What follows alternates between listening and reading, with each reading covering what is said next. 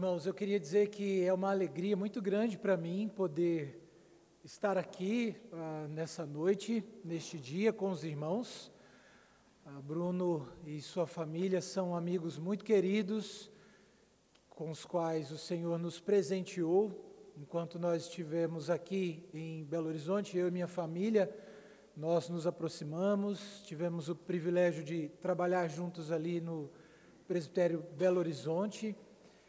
E tive essa grata satisfação de, no ano em que eu estava indo para Varginha, cidade onde hoje eu trabalho, é, participar do momento de organização dessa igreja. Foi um, algo muito especial para mim também, como pastor e amigo do Bruno, poder participar deste, deste momento importante e estar de volta aqui depois, num, num momento de celebração, de ah, aniversário da igreja, também é algo que alegra muito o nosso coração. Temos outros amigos aqui, pessoas queridas, e eu queria ah, dizer que é uma, uma grande alegria, de fato, poder estar aqui com os irmãos.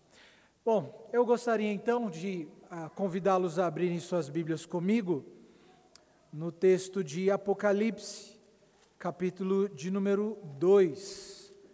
Nós vamos ler dos versos 1 até o versículo de número 7, que é o texto para nossa meditação nessa noite. Apocalipse, capítulo 2, versículo 1 até o verso de número 7.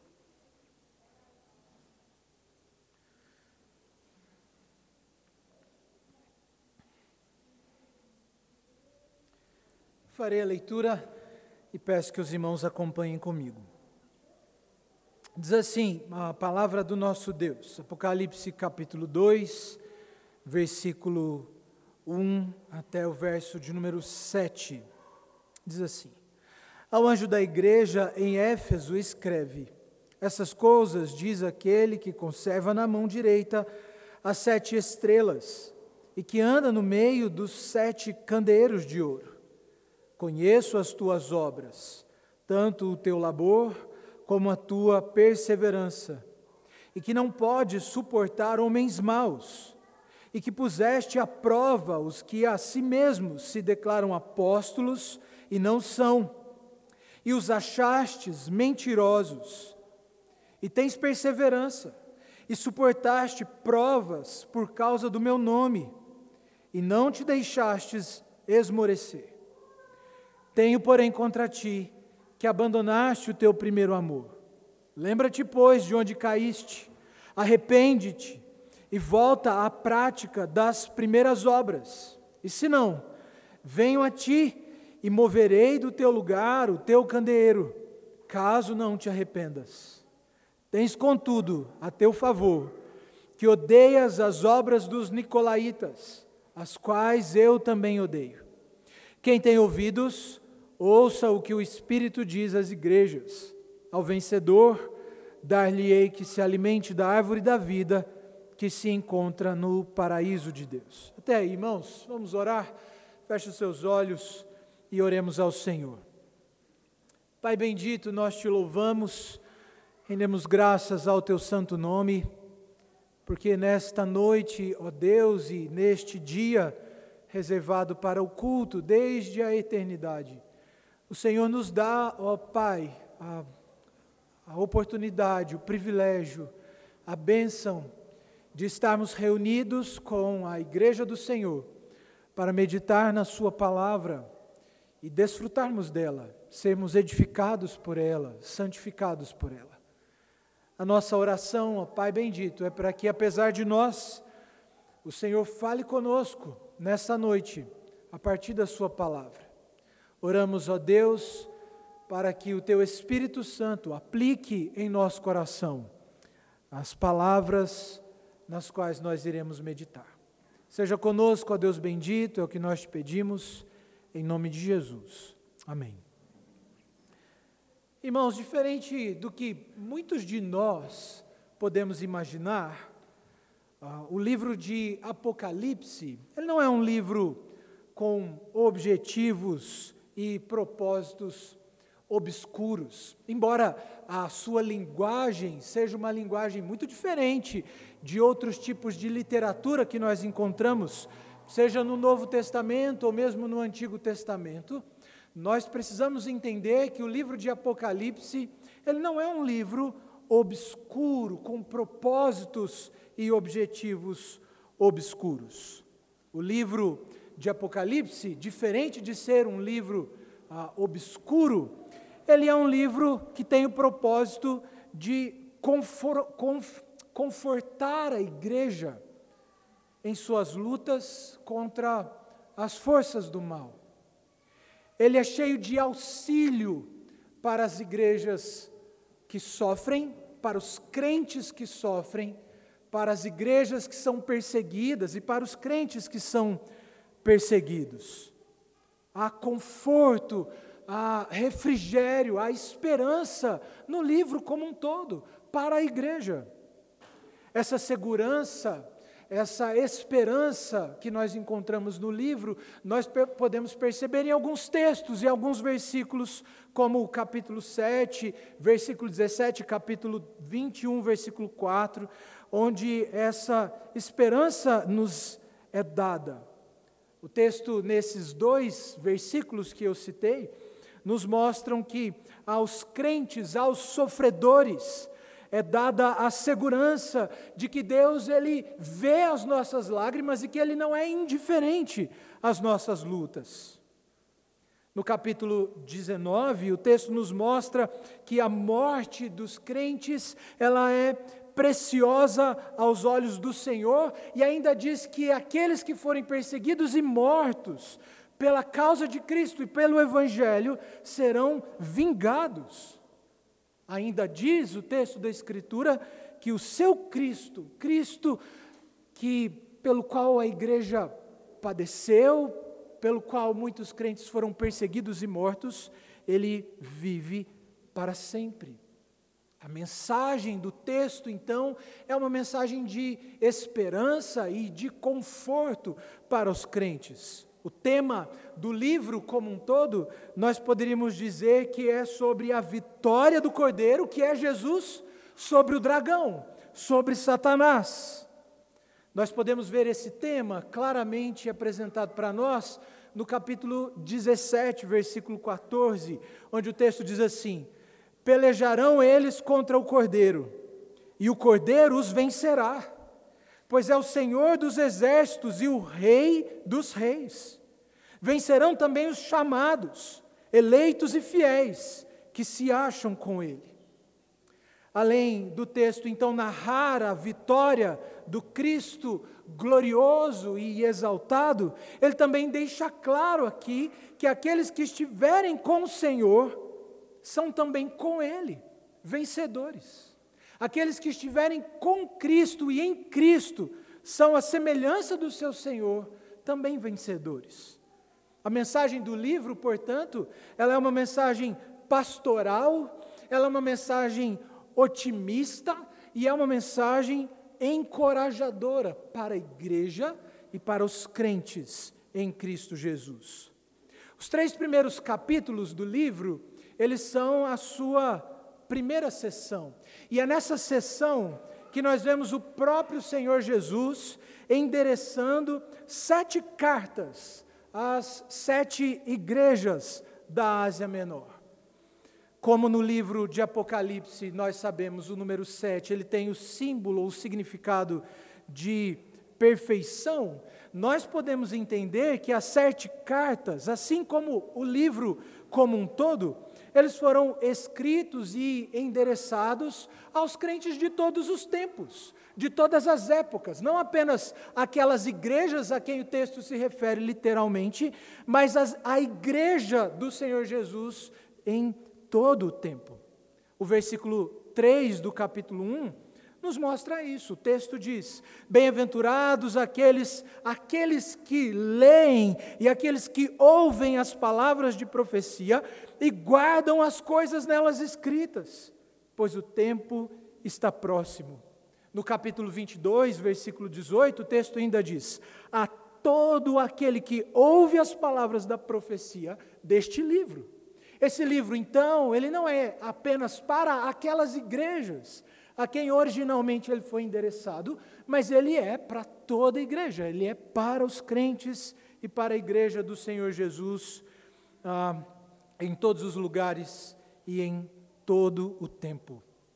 O contexto imediato da passagem que nós lemos, capítulo 2, versículo 1 a 7, ele é o capítulo 1 que uh, foi lido aqui na liturgia do culto dessa noite. João é o autor dessa, dessa, desse texto inspirado pelo Senhor Jesus, ele recebe uma revelação direta do Senhor Jesus.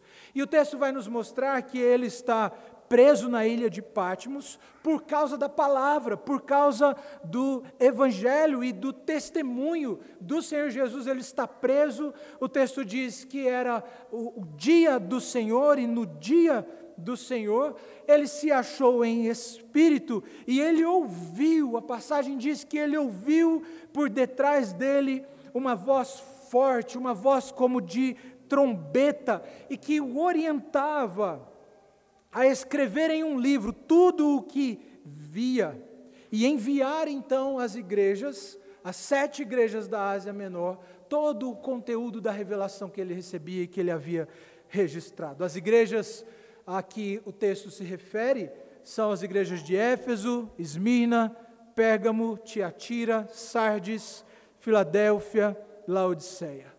O texto diz, irmãos, que quando João então se vira para ver quem falava com ele? De alguma forma, embora sem sombra de dúvidas nós possamos ver uma, uma visão gloriosa, algo maravilhoso que ele vê aqui, mas ao mesmo tempo é também uma visão assustadora. O texto diz que ele vê ah, sete candeeiros, e no meio dos candeeiros, um como filho do homem. A visão que João tem é de um ser glorioso. O texto descreve: seus cabelos eram brancos como a lã, os olhos como chama de fogo, os pés como bronze polido, a voz como de muitas águas. Este tinha na mão direita sete estrelas, de sua boca saiu uma espada afiada de dois gumes, e o seu rosto brilhava como o sol, o texto diz. A passagem nos mostra então que João cai como um morto diante daquela visão. E aí eu imagino que talvez João tivesse aqui o mesmo sentimento que Isaías teve. No capítulo 6 do livro do profeta, quando ele tem a visão da glória de Deus, e ele vai dizer: Ai de mim, estou perdido. Era uma visão gloriosa, mas de alguma forma lhe causou pavor, lhe causou temor. No entanto, este ser que assusta, essa visão que João tem deste ser, o texto vai dizer que ele então não deixa João no escuro, mas ele se identifica, e ele se identifica como o Cristo. Ele é aquele que estava morto, mas que reviveu. É interessante porque quando nós vamos no Evangelho de João, nós vemos que João é aquele discípulo chamado de amado. Ele era próximo do Senhor Jesus. No capítulo 13 do Evangelho de João, no momento da traição, no momento em que Jesus anuncia a sua traição, João ele reclina o seu rosto sobre o peito de Jesus. Mas a visão que ele tem de Cristo nesse momento era tão gloriosa que, mesmo o discípulo que reclinou o rosto sobre o peito do Senhor Jesus, não o pôde reconhecer agora. Não o pôde reconhecer agora. Ele não é mais aqui o Cristo humilhado, mas ele se revela como o Cristo exaltado, revestido de poder e de glória. E então, em um gesto de amor, o Senhor coloca sua mão sobre o ombro de João e ele então o conforta. Ele estava aterrorizado pela visão que teve, mas ele é confortado agora no momento em que o Senhor estende a sua mão, coloca sobre o seu ombro e então o conforta. E mais uma vez, então, o Senhor ordena a ele que escreva todo o conteúdo da visão que ele tem. João escreve a visão e no texto ele vai identificar as sete estrelas que estão em sua mão com os anjos da igreja e os sete candeeiros com as sete igrejas. João, então, como o intermediário, ele vai registrar o livro de Apocalipse, ele vai fazer o registro de todo o livro, ou seja, de toda a revelação do Senhor Jesus sobre todo o plano de Deus para a igreja ao longo da história. E a primeira carta, então, que ele escreve é a carta endereçada à igreja de Éfeso. E há algumas coisas que o próprio Senhor Jesus tem a dizer a respeito daquela igreja. E a primeira coisa que ele diz a respeito da igreja de Éfeso é um elogio. É um elogio que nós vemos aqui, do versículo 1 ao 3 e no versículo 6, nós vemos um elogio, e o elogio que se ouve aqui é que aquela igreja era uma igreja forte na doutrina. Jesus então endereça essa carta, ele vai endereçar ela ao anjo da igreja, como o texto vai dizer aqui no início da passagem, ao anjo da igreja em Éfeso escreve. Embora haja muita discussão a respeito de quem seja esse anjo, se é uma figura angelical ou se é o pastor da igreja, a ideia aqui é de que ele endereça essa carta àquele que seria o seu mensageiro. A própria palavra anjo no texto grego significa isso, mensageiro. E este mensageiro tem, portanto, a responsabilidade de comunicar a palavra do Senhor de forma fiel e integral. Um comentarista chamado Simon Kistemacher, ele vai dizer assim: Jesus fala com autoridade e quer que os seus servos da palavra sejam seus embaixadores.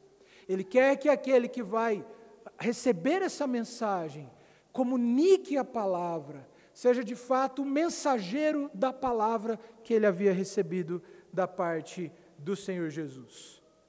Embora haja muita discussão, creio eu que aqui o texto não se refira a um ser angelical, mas ao pastor da igreja de fato.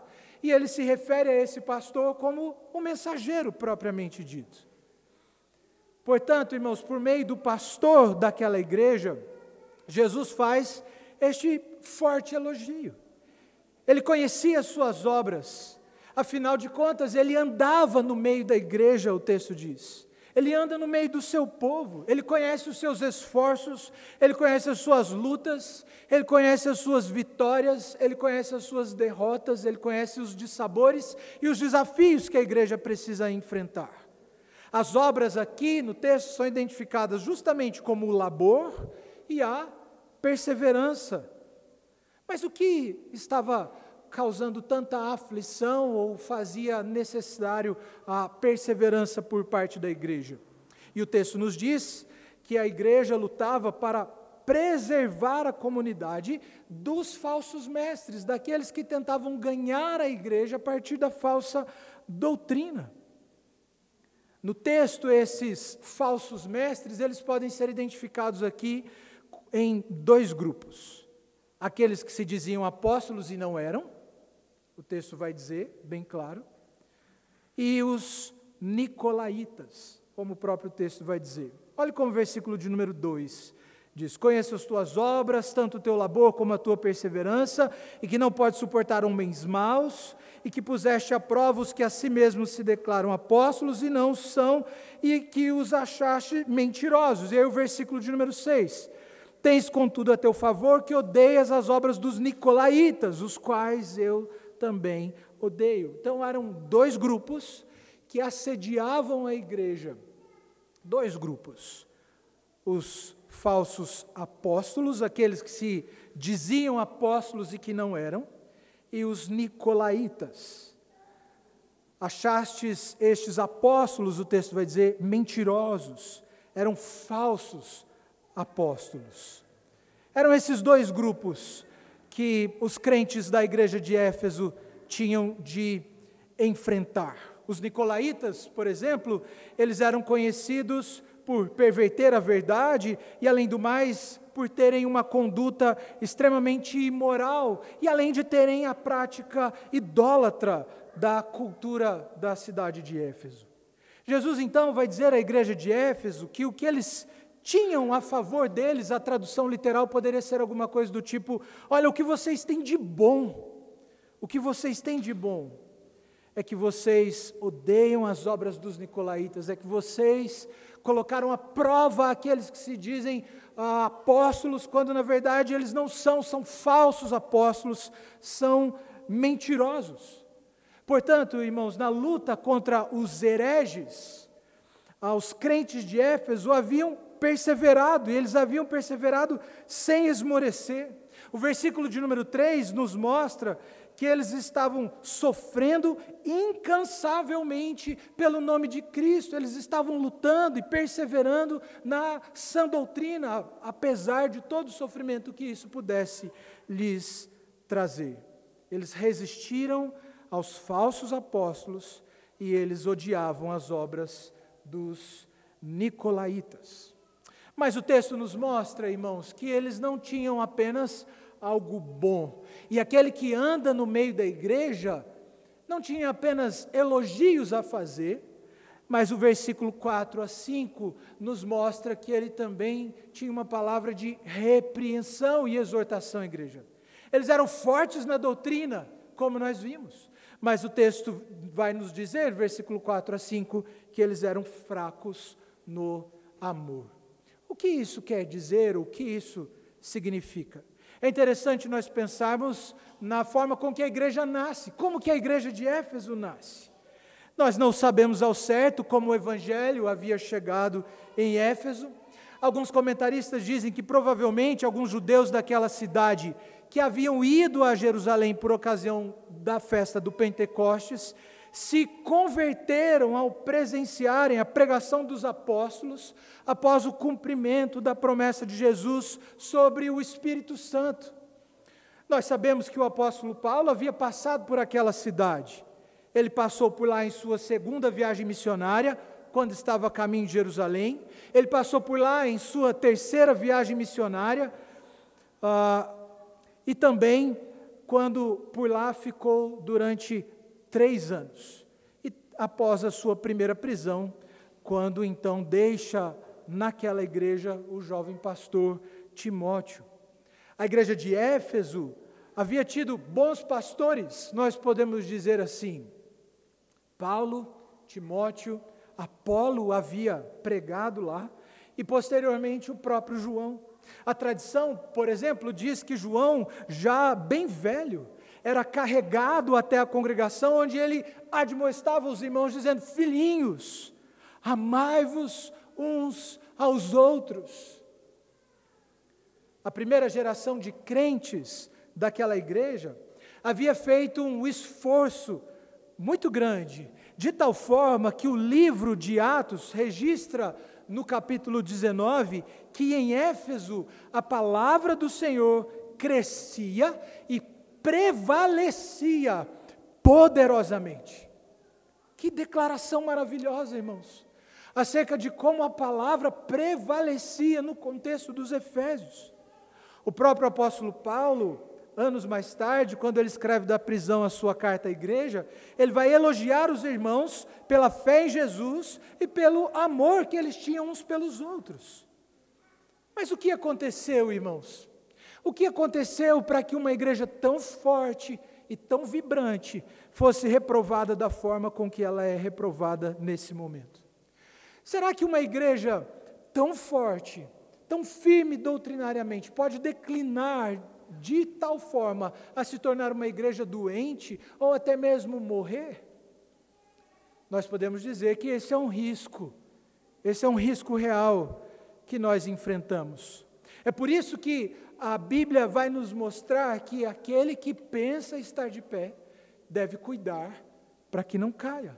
Mesmo igrejas saudáveis teologicamente, fortes e vibrantes, elas podem adoecer e até mesmo morrer. Por isso nós precisamos estar alertas, para que não venhamos incorrer em pecado tal, ao ponto de sermos reprovados pelo Senhor.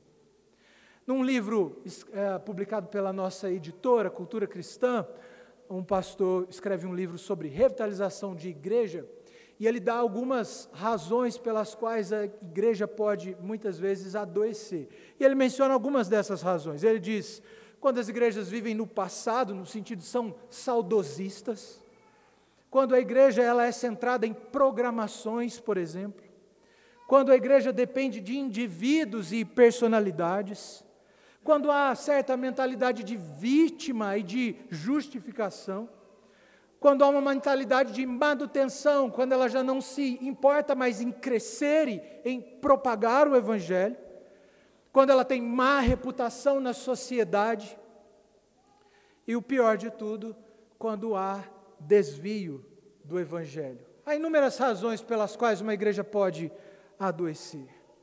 E nós vemos aqui uma igreja que, de alguma forma, estava e se encontrava doente, pelo menos em um aspecto. E quando o apóstolo João então repreende os irmãos de Éfeso, ele afirma que eles haviam perdido o primeiro amor.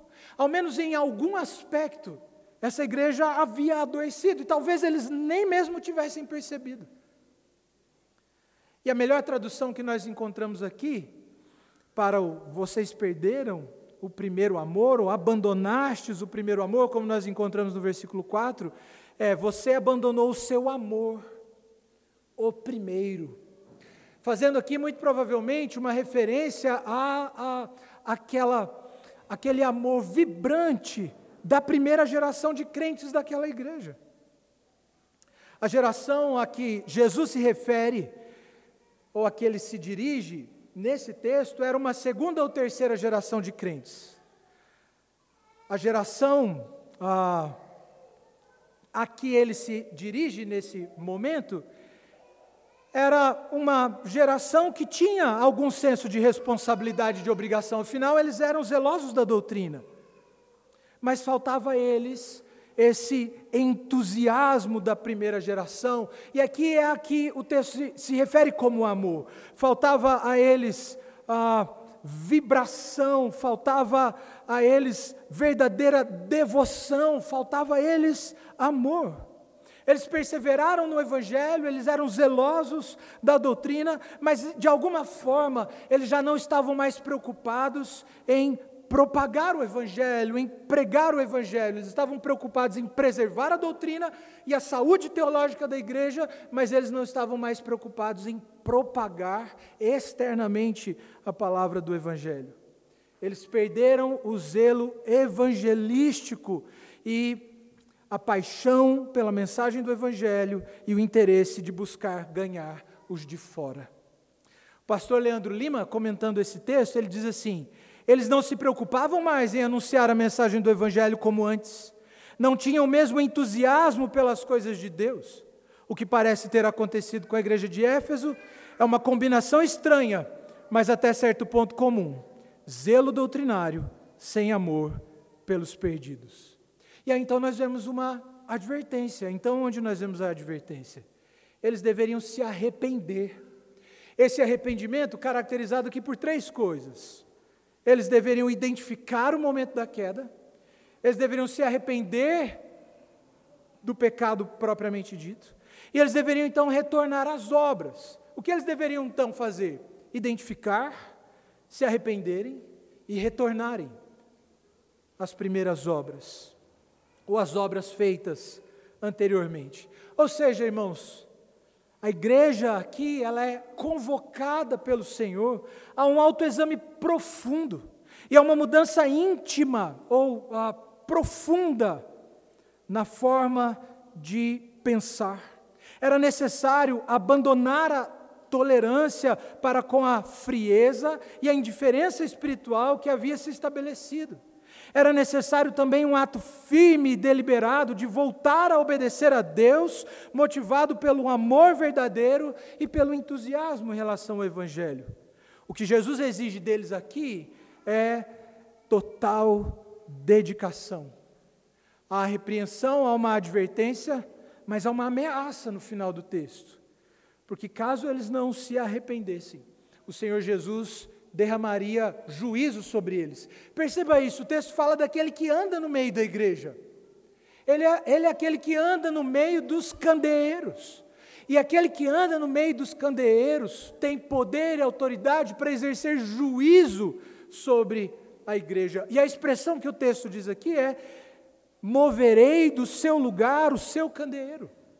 E aqui, irmãos, essa expressão indica a eliminação da igreja como luz de testemunho para o mundo.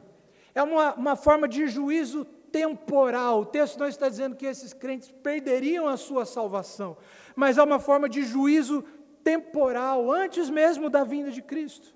Eles sofreriam uma espécie de apagão, por assim dizer. Aqueles foram chamados para iluminar, sofreriam uma espécie de apagão. Afinal de contas, fazendo uso das palavras do Senhor Jesus no Evangelho de Mateus, para que serve uma luz que não ilumina? Qual a sua utilidade? Mas o último ponto do texto, no versículo de número 7, nós vemos que há uma promessa. Há uma promessa para aqueles que se arrependerem, há uma promessa para aqueles que perseverarem e mudarem de fato de acordo com a exigência do próprio Senhor Jesus. E aí, na primeira parte do versículo, irmãos, nós encontramos uma expressão muito curiosa, onde o texto diz assim: Quem tem ouvidos, ouça. Quem tem ouvidos, ouça. O que, que essa expressão quer dizer? É a ideia de capacidade de ouvir, acompanhada de disposição para ouvir. Não é só a capacidade auditiva, mas é a disposição de ouvir aquilo que o Senhor diz à igreja. Por isso ele diz: quem tem ouvidos, ouça. Quem tem ouvidos, ouça o que o Espírito diz às igrejas. É uma ordem para que eles ouçam, é uma ordem para que eles prestem atenção, é uma ordem para que eles obedeçam às palavras do Espírito. Basicamente, o que, o que o texto diz é: prestem atenção, obedeçam às minhas palavras. E então há a promessa propriamente dita. O texto diz: Ao vencedor dar-lhe-ei que se alimente da árvore da vida que se encontra no paraíso de Deus. O vencedor nesse texto é uma referência àquele que persevera, que persevera em obedecer à palavra do Senhor que persevera em obedecer, mesmo em momentos e em circunstâncias difíceis. Obviamente, irmãos, que aqui no versículo de número 7, aquilo que eles deveriam perseverar não era necessariamente tribulação ou perseguição, mas era perseverar em vencer o próprio pecado de deixar de testemunhar Cristo ao mundo. A palavra vencedor.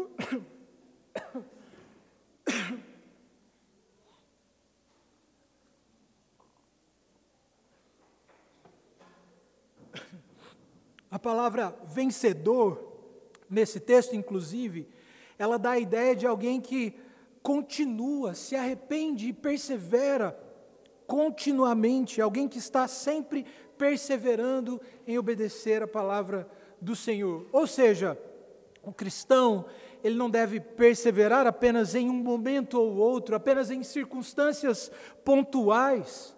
A perseverança em obedecer a palavra do Senhor é algo requerido de nós de forma contínua.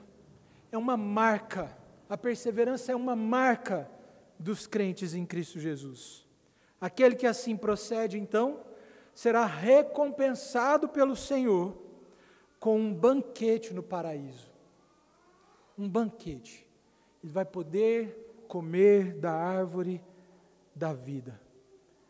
Aqueles que se recusaram a participar dos banquetes idólatras dos nicolaítas, agora poderão comer do fruto da árvore da vida. Nós lembramos e sabemos que aqui é uma palavra que nos remete ao texto de Gênesis. No Éden, quando o homem peca contra Deus, comendo do fruto da árvore do conhecimento do bem e do mal, Deus vai expulsar o homem e sua mulher, e ele coloca um anjo com uma espada para guardar a árvore da vida, vigiando a árvore. Deus impediu que Adão e Eva, depois de terem sido expulsos do paraíso, tomassem e comessem daquele fruto. Mas agora há uma promessa diferente. Eles não serão privados deste fruto, mas eles poderão comer do fruto dessa árvore. Aqueles que perseveram são então identificados, e o texto vai nos mostrar isso. São identificados com aqueles que foram redimidos e que tiveram então suas vestes lavadas pelo sangue do Cordeiro. Seus pecados foram perdoados e a morte já não é mais um problema para eles já não estão mais impedidos de entrarem no paraíso como os nossos primeiros pais e comerem da árvore da vida. Pelo contrário, Jesus lhes deu o direito de fazerem isso. Libertos da escravidão do pecado e da culpa, por meio do sacrifício de Jesus, agora eles desfrutam da vida eterna, com livre acesso à árvore da vida, onde eles desfrutam do gozo da presença pactual de Deus no meio do seu povo. Eu gostaria de fazer algumas aplicações, irmãos, breves, para que nós possamos caminhar aqui para o encerramento. E a primeira delas é que nós precisamos lutar pela verdade do Evangelho, sem sombra de dúvidas. Se nós amamos a Cristo, se nós amamos a igreja, se nós queremos ser fiéis ao Senhor Jesus e à Sua palavra, nós devemos ser zelosos da doutrina. O zelo teológico, o zelo doutrinário, não pode, em hipótese alguma, ser desprezado. Devemos preservar a sã doutrina e lutar pela fidelidade ao Evangelho, pela pureza da pregação do Evangelho na igreja. Se nós queremos uma igreja pura de fato, se nós queremos uma igreja piedosa de fato, não podemos negligenciar a doutrina. Doutrina fidelidade às Escrituras é imprescindível para que haja pureza na igreja, para que a igreja cresça e se desenvolva alicerçada na verdade. Portanto, nós devemos amar a sã doutrina e odiar a heresia. Odiar a heresia. Com heresia não se brinca, não se dá a mão, mas se odeia a heresia. Olha como o texto vai dizer. O texto diz: olha, vocês têm a favor de vocês, o que vocês têm de bom é que vocês odeiam as obras dos nicolaítas, as quais eu também odeio.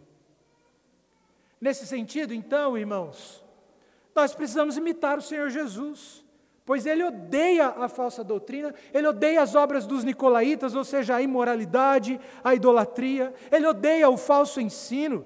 Por isso, assim como Jesus, nós não podemos suportar a falsa doutrina e, em algum sentido, nem mesmo aqueles que a ensinam. Porque o texto vai nos mostrar aqui que eles não podiam suportar homens maus. Perceba que a passagem não vai dizer que eles tinham a favor deles apenas que eles não suportavam as obras más dos homens, mas eles não podiam suportar os homens maus propriamente ditos. Portanto, irmãos, lutar pela verdade, lutar pela verdadeira doutrina, é imprescindível para o crescimento saudável da igreja. Se nós queremos ser achados fiéis naquele dia, nós devemos ser zelosos da sã doutrina. Mas há algo importante que o texto nos ensina aqui. E aquilo que a passagem nos ensina é que, embora o zelo teológico e doutrinário seja algo imprescindível para o crescimento da igreja, nós não podemos, irmãos, incorrer naquele erro que nós mencionamos, um erro estranho, mas não incomum, ou seja, o zelo doutrinário sem o zelo evangelístico. As duas coisas precisam andar juntas. O zelo pela doutrina e o zelo pela pregação do evangelho. Não apenas aqueles que estão dentro, mas também aqueles que estão fora.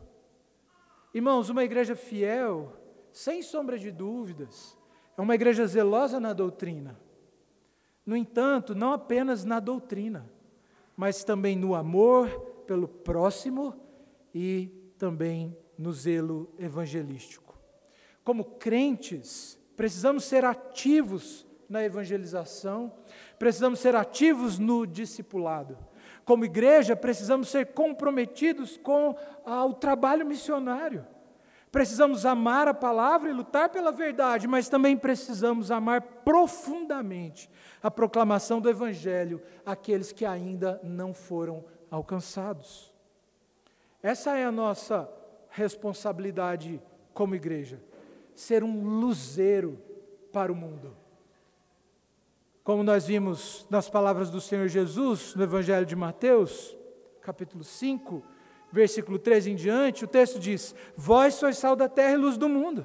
Não se pode esconder uma cidade edificada sobre um monte, nem se acende uma candeia para colocá-la debaixo do alqueire, mas no velador, e ilumina a todos os que se encontram na casa. Assim o texto diz: Brilhe também a vossa luz diante dos homens, para que vejam as vossas boas obras e glorifiquem o vosso Pai que está nos céus. O John Piper, num livro que ele escreve sobre missão, ele diz algo interessante. Ele diz assim: chegará o dia em que não precisaremos mais nos preocupar com a evangelização, com o discipulado e a missão. Essas coisas um dia vão acabar. Não vão se fazer mais necessárias quando Cristo voltar e Ele restaurar toda a sua criação. Mas, irmãos, enquanto esse dia não chega, estejamos profundamente comprometidos com a proclamação do Evangelho àqueles que ainda não foram alcançados. Essa é uma obrigação nossa. É isso que Deus requer de nós. Por isso é que ele faz uma ameaça no final dessa passagem.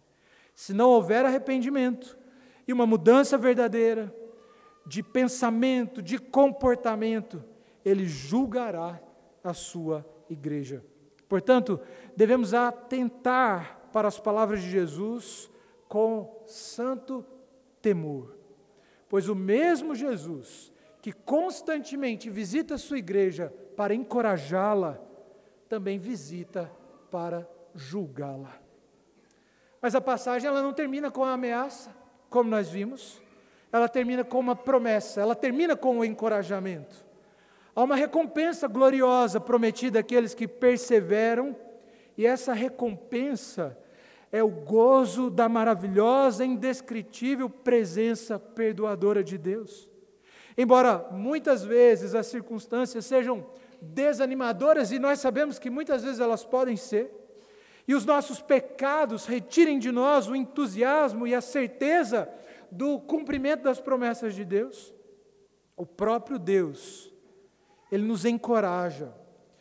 E as suas palavras são suficientemente poderosas para reacender e despertar o amor em nossos corações, para despertar o zelo e o entusiasmo pela proclamação do Evangelho de nosso Senhor Jesus.